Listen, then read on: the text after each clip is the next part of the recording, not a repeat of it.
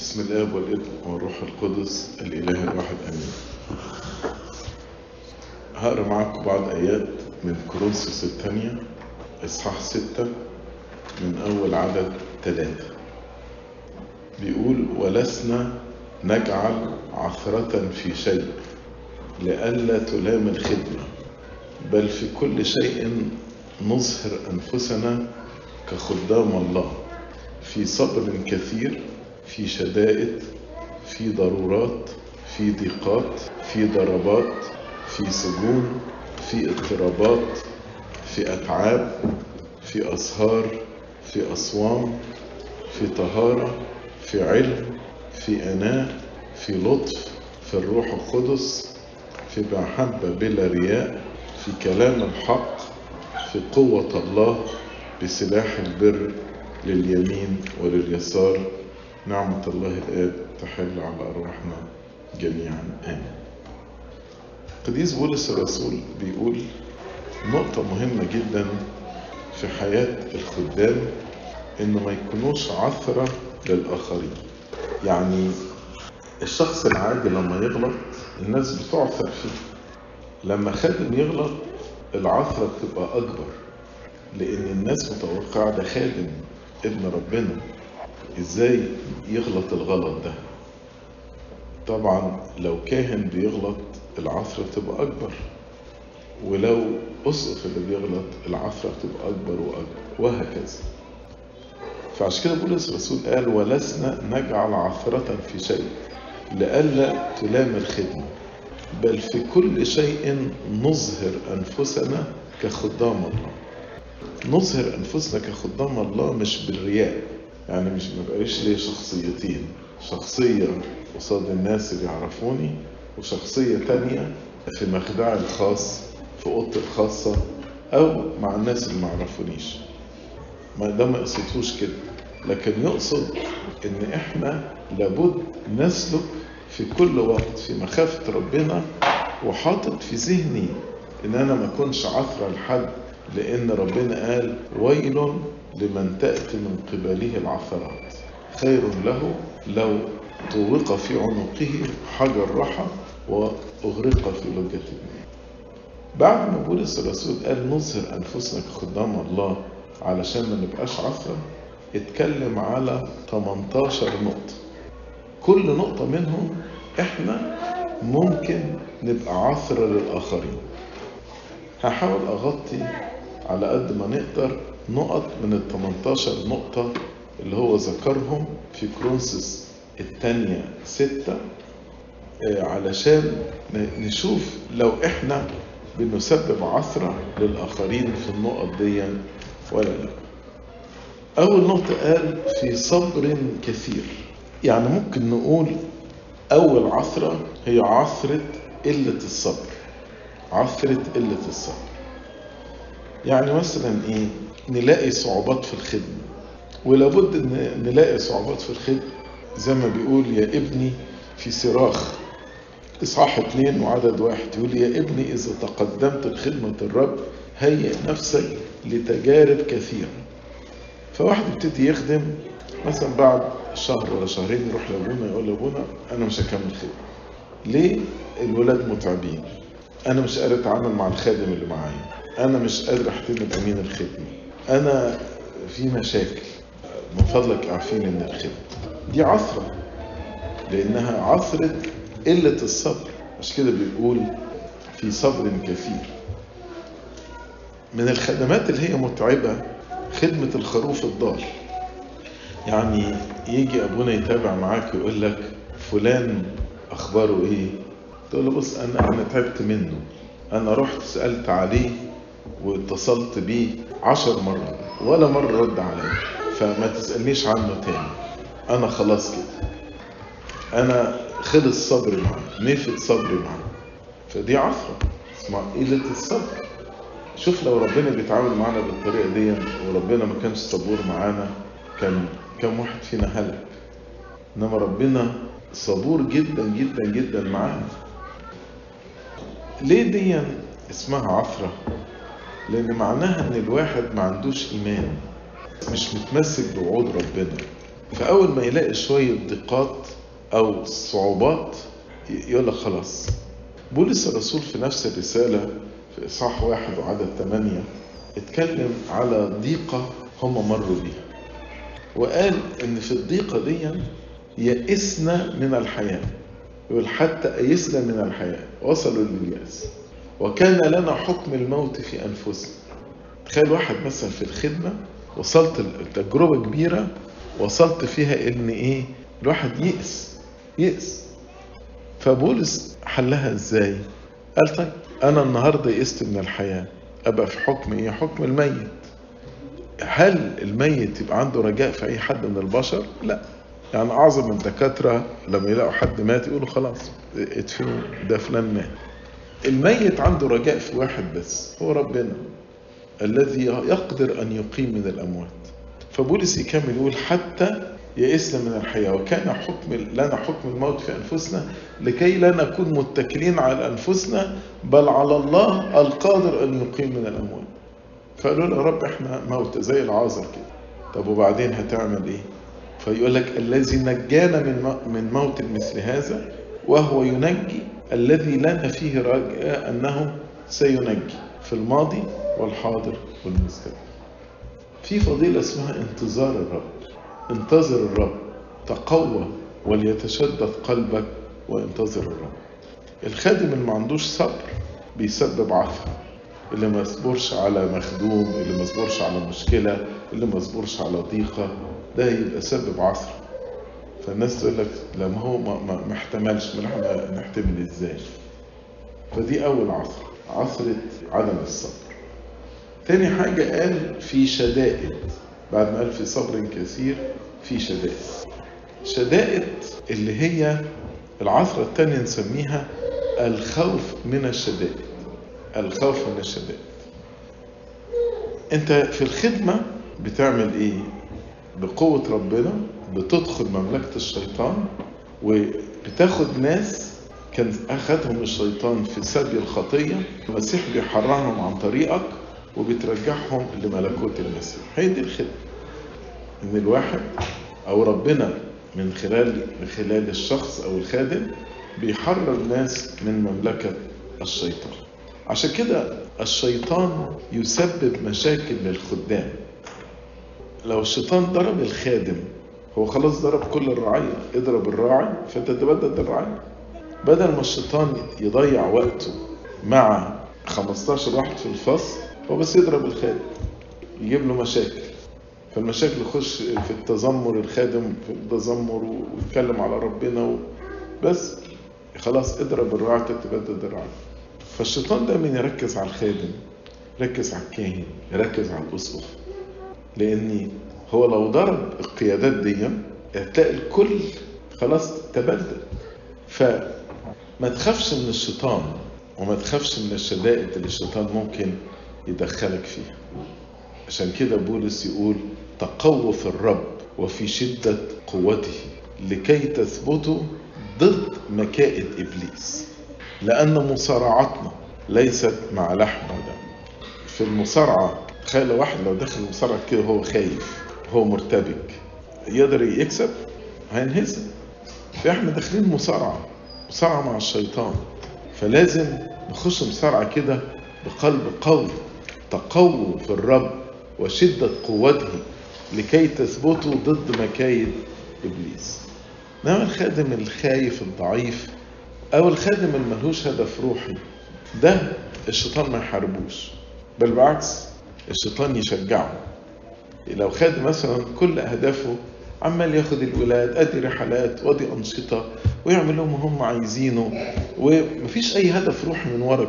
يعني ممكن يبقى نشيط جدا. وعمال يعمل activities وأنشطة ومش عارف بس مفيش هدف روحي مفيش بناء روحي الشيطان يحب الخادم ده جدا ويشجعه قوي قوي وينجح الخدمة بتاعته. لأن هو مش بيشتغل لملكوت ربنا بيشتغل actually لملكوت الشيطان. فالشيطان يشجعه ويفرح بالخدام دول. إنما الخادم الروحي اللي هو عارف ان إن دعوتي هي إن أنا أدعو الناس للتوبة إن هم يرجعوا لربنا. الشيطان يزعل جدا ويسبب مشاكل للخادم ده. تلاقي مثلا ابتدوا يهاجموه على السوشيال ميديا. تلاقي مثلا ابتدوا الناس تتكلم عليه. ابتدوا مثلا يشتكوه لأبونا. ابتدوا يشتكوه علشان يمشوه من الخدمة. الشيطان يهيج الدنيا عليه. أحيانا هيجي الدنيا على خادم دي علامة نجاحه مش علامة فشل. زي ما الشيطان هيج الدنيا كلها على السيد المسيح وعلى بولس الرسول. لما تقعد تقرا كده في سفر الأعمال كل مدينة الدنيا هاجت على بولس ويمسكوه ويرجموه ويطردوه ويجروه. ليه؟ لأن الشيطان كان دايما بولس. كان خدمة ناجحة عنده هدف واضح هو البناء الروحي فالشيطان كان متضايق منه. العصر الثالثة اللي هي الضرورات. قال في صبر كثير في شدائد في ضرورات. يعني إيه ضرورات؟ يعني أحيانا تلاقي مثلا نزل مطر أو قالوا في أخبار على هيروكين أو زي مثلا موضوع الكوفيد لما جه. تلاقي في ناس خلاص بقى يعني عايزة تقفل الكنيسة وتقفل الخدمة مش عايزين يعملوا حاجة خالص. وفي ناس مثلا يعني فترة الكوفيد كان في آباء كهنة وخدام عمالين يزوروا الناس ويسألوا عليهم ولو حتى من بره من على الباب ويطمنوا عليهم. تلاقي الضرورات يعني زي قسوة الطبيعة دي ما أثرتش على خدمتهم. في واحد يصدق ما يلاقي الدنيا بس تبقى برد شوية الدنيا برد أو الدنيا حر. مش فيش افتقاد النهاردة. لا أنا مش رايح الكنيسة النهاردة. نفس الكلام في الاحتياجات الجسدية أو ما نراها يعني تلاقي واحد مثلا مصدع حبتين. أول حاجة لا رايح كنيسة لا مش رايح عشان يعني لما تيجي تشوفوا سيد المسيح على الصليب لما جه لص اليمين وراح قال له اذكرني يا رب متى جئت في ملكوتك. سيد المسيح عشان يتكلم بيعمل مجهود شاق على الصليب. ليه؟ الرجليه محملة على مسمار مسمار واحد. كل جسد وإيديه على مسمارين. يعني كل جسد شايله ثلاث مسامير. عشان يقدر يتكلم لأن الجاذبية الأرضية واخد الجسد كله لتحت عشان يقدر يتكلم لازم يعني يقب بجسده كده عشان يقدر ياخد نفسه ويتكلم. دي بيحمل على إيه؟ على مسمار الرجل والمسمارين اللي في الإيدين. وبعد كده خشبة الصليب ما كانتش خشبة ملساء دي شجرة مليانة كده شوك وظهر السيد المسيح كان لسه جلد 39 جلدة فإن ظهره يتحك في الخشبة بتاعة الصليب دي ألم مبرح إنما السيد المسيح علشان يطمن اللص اليمين إن توبته اتقبلت راح كلمه ورد عليه. كلمه ورد عليه وقال له اليوم تكون معي في الفردوس. أنا ممكن أكون شوية مصدع بس شويتين واقفل تليفوني وكلموني ولا مش عارف أنا كنت عيان. وابتدي يعني أتحجج بالمرض. أو مثلا لو عندنا امتحانات الطلبة منكم أنا مش فاضي مفيش افتقاد ومش هروح الكنيسة ومش حاضر الكشكول ومش هعمل مش هحضر اجتماع الخدام ومش هحضر اجتماع الصلاة ومش هحضر التسبيح ومش هاجي القداس ليه ليه ليه؟ إيه اللي حصل؟ إيه اللي حصل يعني؟ إيه اللي حصل؟ تنظم وقتك. أحيانا الضرورات لما المخدومين يشوفوا الخادم بتاعهم لما يكون في ضرورة كده أول حاجة يلغيها هي الكنيسة. طبعا دي تبقى مشكلة. أنا بقى عايز أتكلم على حاجة إحنا بالنسبة لنا بنسميها ضرورات ولكن في الحقيقة هي مش ضرورات. أنا اتكلمت عليها في عشيه قديسة فيرينا لما كنت بتكلم على ليه فقدنا تأثيرنا. للأسف مثلا وقت كأس العالم وقت السوبر تلاقي الخدام مش عايزين يحضروا عشان عايز يتفرج على الماتش. ده بالنسبة له ضرورة. خدمة إيه بقى اللي جاي هتقول لي عليها دي؟ خدمة إيه؟ لا لا لا أنا عايز أتفرج على السوق. طب يا حبيبي أنا كنت بتناقش مع واحد. طب مش بيتسجل روح اتفرج عليه. يقول لي لا. لما تشوفه كده وهو live تفرق. يعني بلاش حد يقول لك النتيجة. انتظر واتفرج عليه. هيبقى بالنسبة لك live. ولا مثلا إيه تيجي اللي تحضر العشيه تسبيحه نص الليل تلاقي الدنيا فاضية. امال فين الخدام؟ فين الشمامسة؟ لك النهارده في فرح فهم في ال reception. آه خلاص في ال reception إلغي بقى. مفيش عشية مفيش. وبعدين يجي الولاد بتوع مدارس الأحد مثلا بيسألوا امال هو فين الأستاذ بتاعنا أو ال Miss بتاعتنا؟ آه معلش في ال reception النهارده. أو بيتفرج على ال Super Bowl. ده أحيانا خادم يروح يجيب العيال عنده في البيت ويخليهم يتفرجوا على ال Super Bowl علشان يعني يغطي الضعف اللي عنده إن هو خلاص أشرك كل الولاد معاه ويتلغي مدارس الأحد. أو خادم مثلا مش عايز أقول مشغول ممكن يكون كسلان فما حضرش الدرس بتاعه فيروح يعمل إيه؟ يجيب الولاد يخليهم يتفرجوا على فيديو. أحيانا أخش فصل درس أحد يتفرجوا على الفيديو أعرف إن اللي هم مش محضرين. أو open discussion مرة كان في قداس وقتها كان في ماتش بتاع الكورة ده. فشماس يعني عايز يبقى ناصح فعايز يتفرج على الماتش وفي نفس الوقت يعني خايف يكون بيديكوا أفكار كده. اوعى تعملوا كده. فراح جه في الآخر وكأنه بيصور فيديو. قاعد يتفرج على الماتش. فشماس تاني شافه. فراح مصوره من وراه. على الماتش كده يعني إحنا بنضحك دلوقتي بس الحقيقة دي مواقف يعني الحقيقة الحقيقة عايزانا نبكي مش نضحك عليها. إن الواحد وقت القداس مش قادر يمسك نفسه لأن بالنسبة له دي ضرورة. يعني حاجة ضرورية. أهم من قداس عمانوئيل موجود إيه على المذبح؟ لا لا عمانوئيل ولا حاجة. أنا بالنسبة لي ده أهم من القداس. فدي العصر الثالثه هي عصر الضرورات. العصر الرابعه قال في ضيقات في ضيقات. اللي هي الواحد متضايق مثلا بيقدم على شغل ما جالوش شغل. مثلا في حد قريب له مريض وصلى من أجله ومش وما خفش. فتلاقيه يبتدي يخش فيه روح من أنواع التذمر. والتذمر ده يبقى باين عليه في معاملته مع الآخرين. فيجي الناس يقولوا هو مال فلان يقولوا معلش أصل إيه بيدور على شغل ومش لاقي شغل أو مش عارف مين قريب له أو مين انتقل وهو من وقتها ما عرفش يرجع طبيعي تاني. فلو إحنا متضايقين إلى أي مدى إحنا عندنا ثقة في وعود ربنا؟ وبيبقى جوايا سلام وعندي استعداد أحتمل الضيقة بصبر وبشكر وبفرح.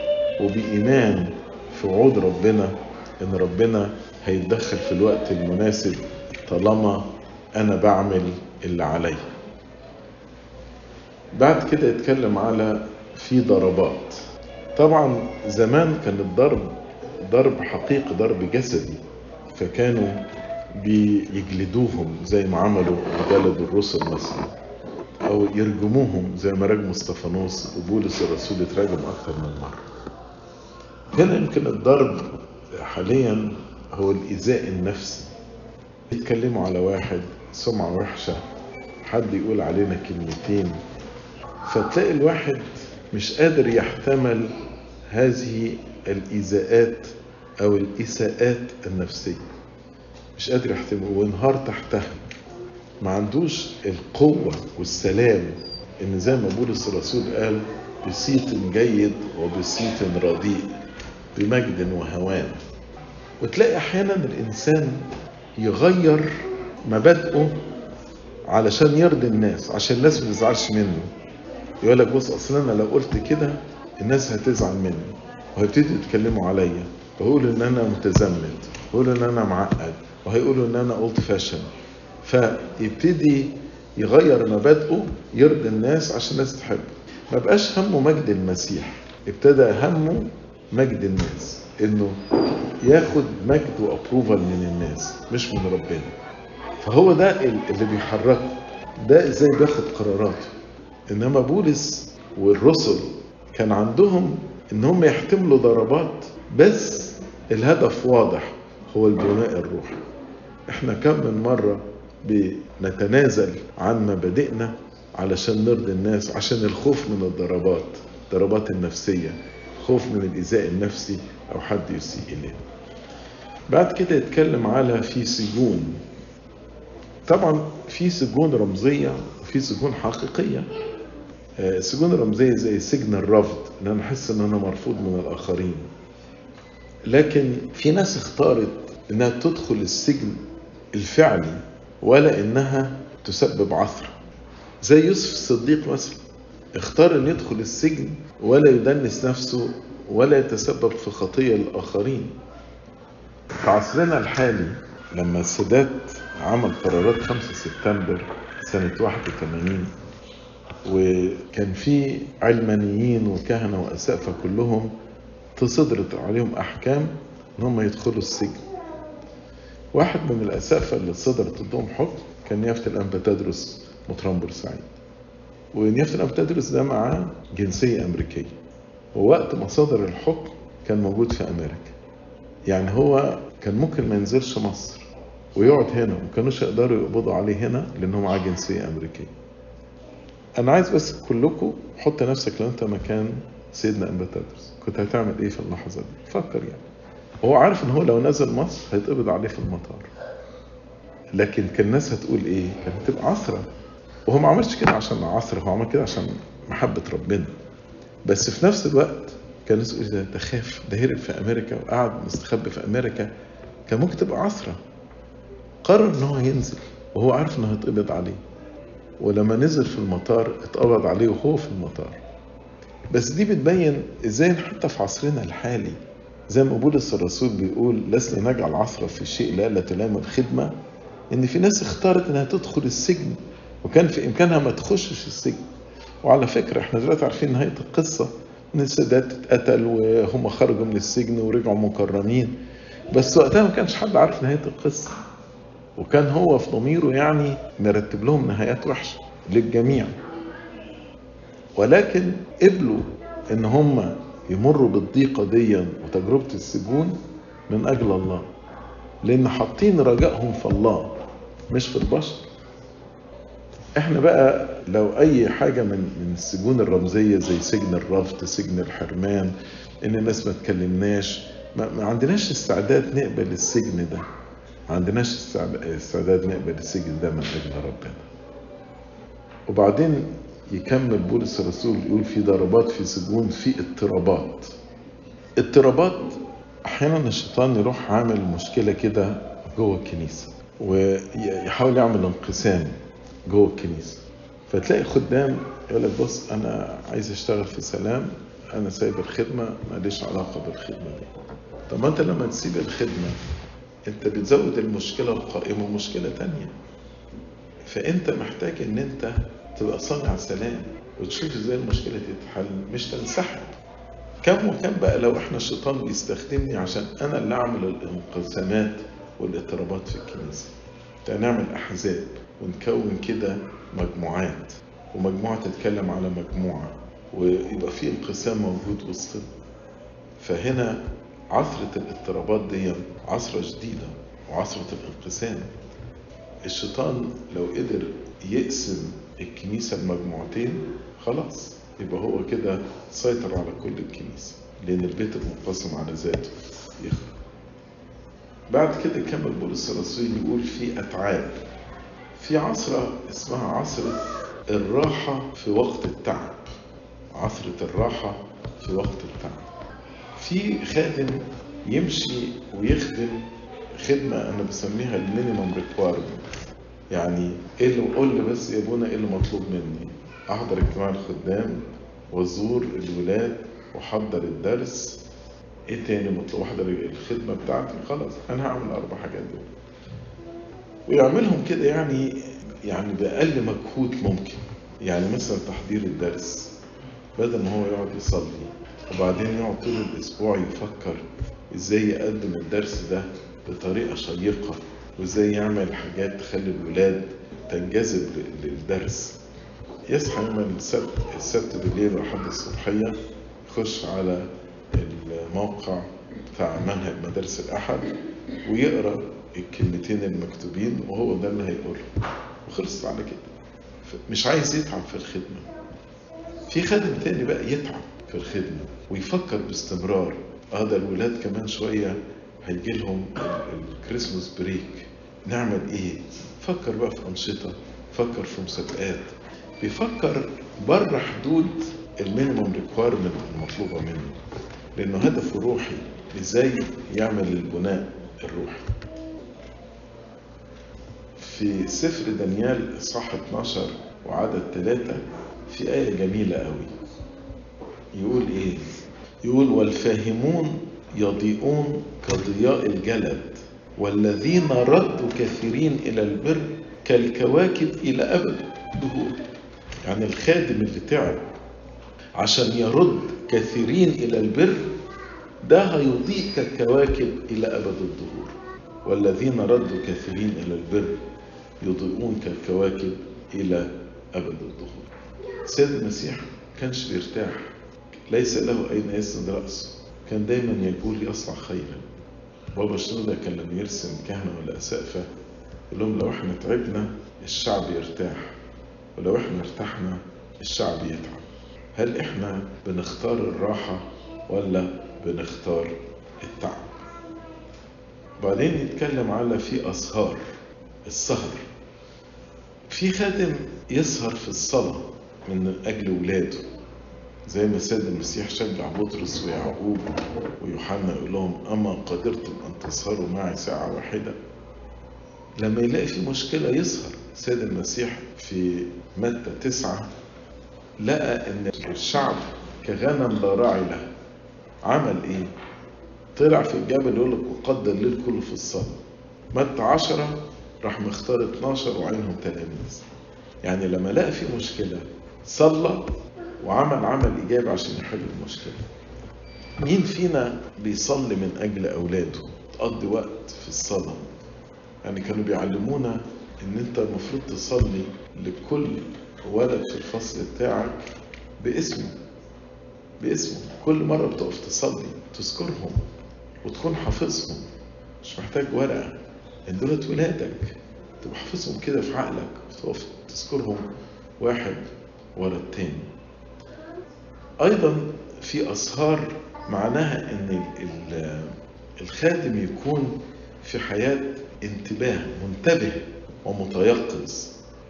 منتبه على حياته الروحية هو لأن لو هو وقع الفصل بتاعه هيقع. اضرب الراعي فتتبدد الرعية. وأيضا منتبه أيضا على القطيع لئلا يأتي ذئب ويبتدي يخطف من القطيع. يلاقي مثلا ابتدى في تعليم غريب يدخل بين الكلاس كده أو فكر غريب. هو بقى منتبه مش لا مش مش هفتح الموضوع ده أنا مش عايز يعني خلاص عدي. لا ده ابتدى ذئب يخش. إزاي أنت تسمح لذئب يدخل بين القطيع؟ ربنا اتكلم عن الأجير. في يوحنا عشرة. قال الأجير يرى الذئب مقبلا يعمل إيه؟ فيهرب.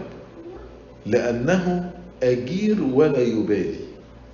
أجير ولا يبالي. هل أنا بخدم كأجير ولا بخدم كابن ربنا كراعي صالح؟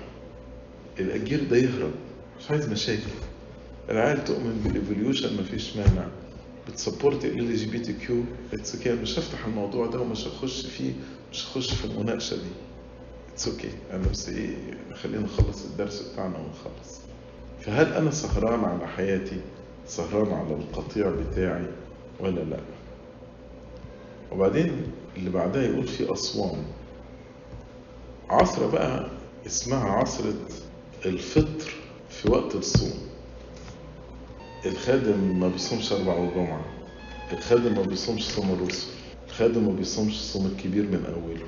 دي عصرة الخادم المفروض يكون خادم ملتزم بأصوام الكنيسة. الخادم زي ما قلت لكم من شوية ده بيدخل بيت الشيطان وبيخرج منه ناس. ولما التلاميذ سألوا المسيح ليه إحنا ما قدرناش على الشيطان؟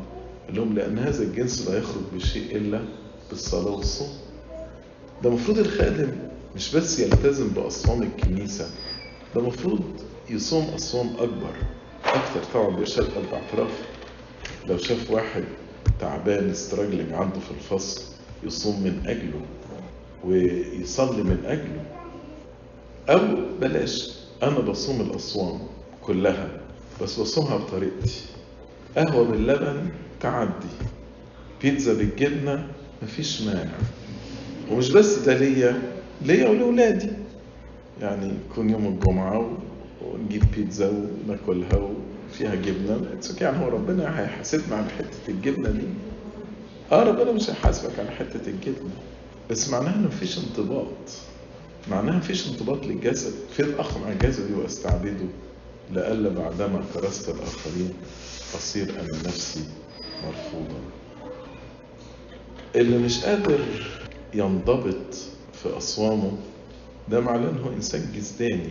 زي ما اتكلمت في ليلة عيد قديسة فيرينا إن اللي بيقودوا رغبات الجسد يقودوا رغبات الجسد. بعد كده يقول في طهارة. الطهارة كتير الخادم يحاربوا الشيطان في طهارته. لأن من أكتر الحاجات اللي بتخلي الإنسان يقع في اليأس لما يكون ضعيف في جهاد الطهارة أو الشيطان مسيطر عليه في موضوع الطهارة دي. فتلاقي الخادم استراجلك مع بعض خطايا جسدية فيبقى مكسوف من نفسه مكسوف من ربنا. بعد كده يروح لقلب اعتراف أنا عايز أسيب الخدمة أنا هخدم إزاي؟ وأنا مش عارف يعني أحافظ على نفسي.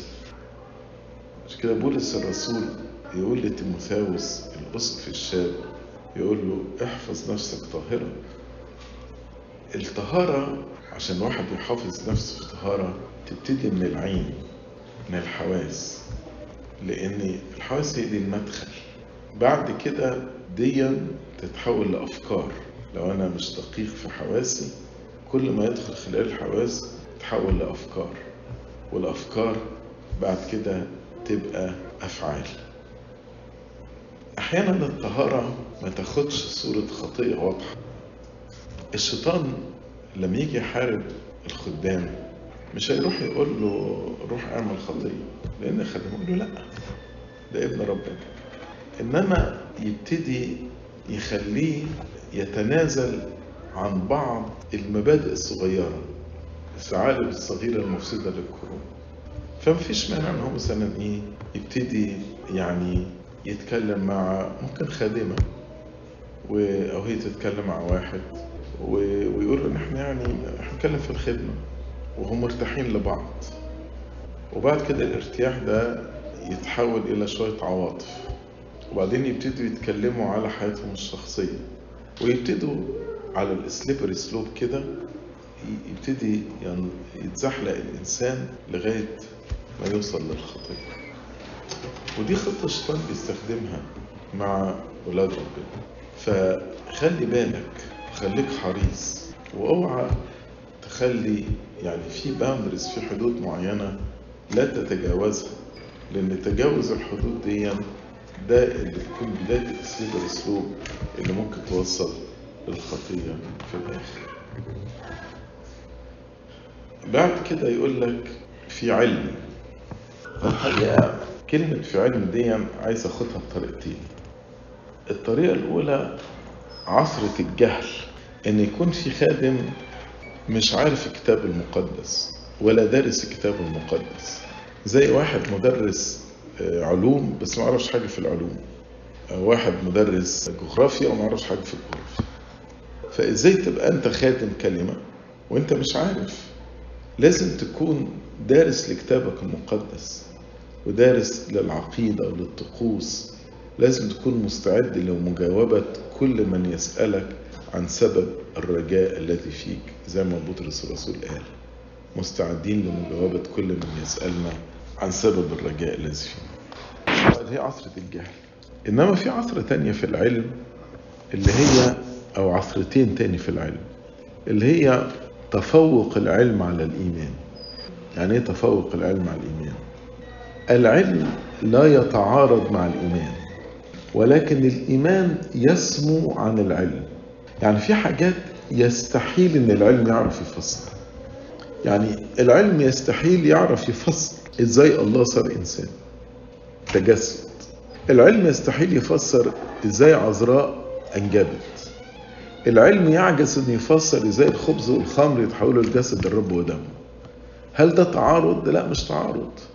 إنما ده سمو النهاردة لما الناس بتخلي العلم هو الإله اللي إحنا بنعبده فالعلم ما عرفش يشرح الخليقة المنطق يشرحها بس العلم ما يعرفش يشرحها. فعشان كده ينكروا الخلق ويؤمنوا بالتطور. وهكذا. في كل حاجات لو العلم يعجز إنه يشرحها فتلاقي الناس اللي هي بتقدس العلم وتؤله العلم تنكر هذه الأمور لأن هم مش عارفين إن الإيمان يسمو فوق العلم. في عصر ثالثة بالنسبة للعلم اللي هي قانون العلم وقانون الحب. ده ممكن تقروه بالتفصيل في كرونسوس الأولى 8 بس عشان الوقت خلينا أشرحها لكم بسرعة يعني إيه قانون الحب وقانون العلم. كان وقتها في مناقشة حوالين نقدر ناكل ما ذبح للأصنام ولا لا. ففي ناس كانوا بيستخدموا قانون العلم ناس كانت بتستخدم قانون الحب. قانون العلم يقول إيه؟ لك تعال نفكر كده فيها بالعلم. هو في إله غير ربنا الله الثالوث القدوس؟ لا مفيش إله تاني. يعني الأصنام دي مش إله مش آلهة. الأصنام دي مش آلهة. يبقى اذا اللي تقدم للأصنام ده nothing. يقول فعلا يبقى ده nothing. يقول على بناء على هذا الأساس ما تقوليش ما تاكلش ما ذبح للأصنام لأن ده قدم إلى شيء. فبولس الرسول بعد ما شرح ده في كرونس اولى 8 قال لك ولكن ليس الكل عنده هذا العلم. في أخوك الضعيف هيشوفك قاعد بتاكل مذبح للأصنام فيفتكرك إنك بتعبد الأصنام. وبعد كده هو بسبب علمك يهلك أخوك الضعيف اللي مات المسيح من أجله. وهكذا تخطئون إلى المسيح. طب القانون الحب يقول إيه؟ قانون الحب يقول إن كان أكل اللحم يعصر أخي فلن أكل لحم الأبد عشان كده ابتدى الإصحاح بالعلم ينفخ ولكن المحبة تبني. العلم أنا ما تقوليش صح من غلط أنا عارف إيه الصح وهعمله. فالعلم في الذات بتاعتي العلم بينفخ. إنما المحبة أنا بدور على الآخر يهمني إن أنا أبنيه تقول لي الحمد لله إحنا ما عندناش ذبائح أصنام اليومين دولت فطب ده يتطبق إزاي؟ لكم على حاجة تتطبق في عصرنا الحالي. طبعا في أمثلة كتير بس أديك مثال واحد. الشرب والألكول. قانون العلم بقى تعالى بقى يقول لي بص المسيحية لا تحرم المادة ولكن تحرم الاستخدام السيء للمادة. أقول له سليم. وطالما الإنسان هيشرب وما سكرش دي مش خطية. والسيد المسيح حول الماء لخمر في عرس قنا الجليل وبولس بيقول لا تسكروا بالخمر ما قالش ما تشربوش. ويخش بقى إيه؟ في مجادلات قد كده فيقول لي بص أنا بقى ما تقوليش لا على ال social drinking وأنا هشرب وما فيهاش دي خطية. وماله؟ يجي بقى من المخدوم بتاعك في مدرسه الأحد يشوفك بتشرب فيبتدي هو يشرب يتقوى ضميره ويبتدي يشرب. وبعدين يبقى الكهوليك يبقى مدمن خمر. يبقى انت بسبب علمك أخطأت إلى أخوك اللي مات المسيح من أجله. وبسبب علمك أخوك يهلك. وهكذا تخطئون إلى المسيح. وبالطريقة دي في قانون تاني بقى. ده قانون اللي هو ينفخ العلم ينفخ. لكن قانون المحبة اللي بتبني كان شرب ولا إن كان رأس ولا إن كان أي شيء آخر. هيعثر أخي أنا مش هعمله إلى الأبد. لن أفعله إلى الأبد. ده قانون الحب. فهل إحنا كخدام بنعثر الآخرين عشان بنتبع قانون العلم ولا بنتبع قانون الحب؟ حط بقى الملابس بتاعتنا والشعر الطويل والتاتو والحاجات دي. يعني أنا مش عارف إزاي خدام النهاردة ابتدوا يتشكلوا بشكل أولاد العالم. ملابسهم زي أولاد العالم شعرهم زي أولاد العالم جسمهم والتاتو اللي بيحطوه في جسمهم زي أولاد العالم الريسبشنز بتاعتهم زي أولاد العالم. طب هيفرقوا بيننا وبين ولاد ربنا إزاي؟ لما إحنا خلاص بقينا تشكلنا بشكل أولاد العالم. طبعا كل الحاجات دي هتخش في مناقشات علمية قد كده. مناقشات علمية أقول لك على حاجة تانية. التناول بتاع المرأة وأربعين وثمانين يوم وقت الدورة إلى آخره. وناس تعمل ريسيرشز وأبحاث وعلم وعلم وعلم العلم ينفخ. خلاص الكنيسة قالت دي فترة اعتبري نفسك فيها فترة. زي ما, ما تقليد بقاله ألفين سنة. ليه نمشي ورا العلم اللي بينفخ؟ ما العلم اللي بينفخ ده هيتعبنا. هيسبب عثرة للآخرين.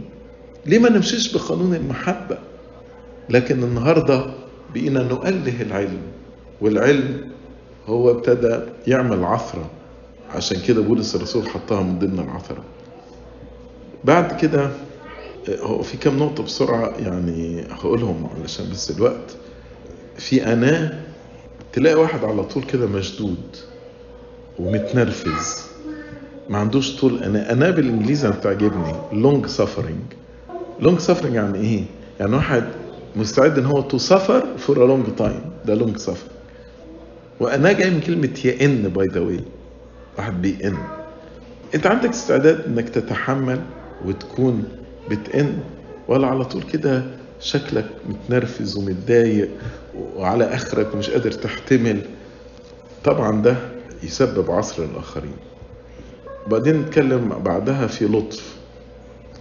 اللطف ده المفروض في ردود الأفعال في نبرات الصوت في الكلام في الإحساس بالآخرين. إحنا في ناس كتيرة فقدت اللطف بتاعها. ردود لاذعة لاذعة. يعني علشان مثلا تنبه واحدة مثلا لبسها قصير تروح يرزعها كلمة كده تخليها تكره حياتها. طب هو هو هو ده اللطف اللي المسيح بيكلمنا عليه. تلاقي مثلا نبرات الصوت. ممكن نبرات الصوت تبين للآخر إن أنا يعني قرفان منه. ربنا لما حكى لنا قصة الغني والعازر فاتكلم على إن الكلاب بدأت تلحس قروحه. علشان عايز يقول لك إن الكلب ده كان عنده كان عنده لطف وإحساس بالآخر أكتر من الغني. الغني ما شعرش لكن الكلاب شعرت بالعظم. لما نتكلم بقى على اللطف هقرا لكم حوار كده وأنا عايزكم تحكموا فيه مين اللي اتكلم بلطف ومين اللي ما اتكلمش بلطف. في سفر العدد إصحاح 22 كلكم عارفين بالعام لما كان راكب الحمار بتاعه. والحمار شاف ملاك فمش قادر يمشي. فاللي حصل إيه؟ إن يقول في عدد 27 فلما أبصرت الأتان ملاك الرب ربطت تحت بالعام فحمى غضب بالعام وضرب الأتان بالقضيب ففتح الرب فم الأتان فقالت لبلعام اسمع بقى الحوار. بتقول له إيه؟ ماذا صنعت بك حتى ضربتني الآن ثلاث دفعات؟ فبالعام رد على الحمار قال له إيه؟ لأنك ازدريت بي. لو كان في يد سيف لكنت الآن قد قتلتك. ترد بقى بتقول له إيه؟ تقول له ألست أنا أتانك التي ركبت عليها منذ وجودك إلى هذا اليوم؟ هل تعودت أن أفعل بك هكذا؟ يعني الحقيقة الحوار ده بيبين قد إيه الرقة واللطف بتاعت الحمار وقد إيه العنف بتاع بالعام بالعام يقول لها أنا لو في إيدي سيف كنت قتلتك. وهي تقول له هو مش أنا الاتانه بتاعتك؟ اللي أنت ركبت عليها؟ هل أنا عمري عملت بيك كده؟ أنت بتضربني ليه؟ انتهى الرق ربنا عايز يقول لنا يعني إن إحنا فقدنا الآدمية بتاعتنا لدرجة الحيوانات بقى عندها إحساس أكتر مننا. تيجي الكلاب تلحس في قروح لعازر والغني مش دريان بيه. والاتان تتكلم في منتهى الرقه واللطف مع بالعام وبالعام بيتكلم في منتهى العنف. إيه اللي حصل؟ هو مين مين المتوحش ومين الآدمي؟ ليه الدنيا اتغيرت كده؟ ليه فقدنا اللطف في التعاملات مع الآخرين؟ ليه ردود أفعالنا بقت شديدة؟ ليه نبرات صوتنا بقت شديدة؟ فين المحبة؟ لأن مش ممتلئين بنعمة ربنا مش مليانين بالروح القدس. عصرة عدم اللطف دي عصرة تلاقي خادم يزعق خلاص أنا النهاردة بقيت خادم في الكنيسة ليا مسؤولية بقى أزعق وأشخط وأنهر وأنتهر خلاص أنا خادم في الكنيسة. لطف. بعدين يقول في الروح القدس في محبة بلا ري. الروح القدس هل أنا ممتلئ بالروح القدس؟ وهل الروح القدس هو اللي بيحركني ولا لأ؟ ولا أنا ماشي زي ما قلنا في عشيه عيد القديسة فيرينا ماشي حسب الجسد أو ماشي حسب العقل. محبة بلا رياء هل محبتي حقيقية ولا أنا بكلم واحد في وشه كلام واخده بالحضن وامدح فيه ومن وراه أتكلم عليه؟ هل محبتي فعلا لما يجوا المخدومين بتوعنا يسمعونا بنتكلم إزاي على بعض؟ وبعدين لما بنسلم على بعض بنسلم على بعض بالمحبة والأحضان والقبلات. وبعدين من ورا بعض بنتكلم. طبعا دي دي عصرة عصرة مدمرة وبعدين يقول في كلام الحق هل أنا لما باجي بعلم بعلم كلام الحق ولا بعلم ما يرضي الناس؟ أحيانا أنا أكون كل تعليمي ما يرضي الناس عايز تسمعوا إيه؟ علشان يحبوني. فهل أنا بعلم الحق اللي هو الله؟ لأن ربنا قال أنا الطريق والحق والحياة ولا لأ؟ وبعدين قال في قوة الله بسلاح البر لليمين ولليسار. هل أنا متسلح بأسلحة البر والقداسة؟ فلو الشيطان حاربني بضربات يمينية أنتصر عليه ولو حاربني بخطايا اللي هي اليسار أقدر أنتصر عليه ولا لأ؟ دي الحقيقة العصرات دولت هم 18 عصرة محتاجين إن إحنا نقعد نفكر فيهم كده بالراحة واحدة واحدة ونرجعهم تاني. ألا زي ما بولس الرسول يقول ولسنا نجعل عثرة في شيء لئلا تلام الخدمة لإلهنا المجد الدائم إلى الأبد. آمين.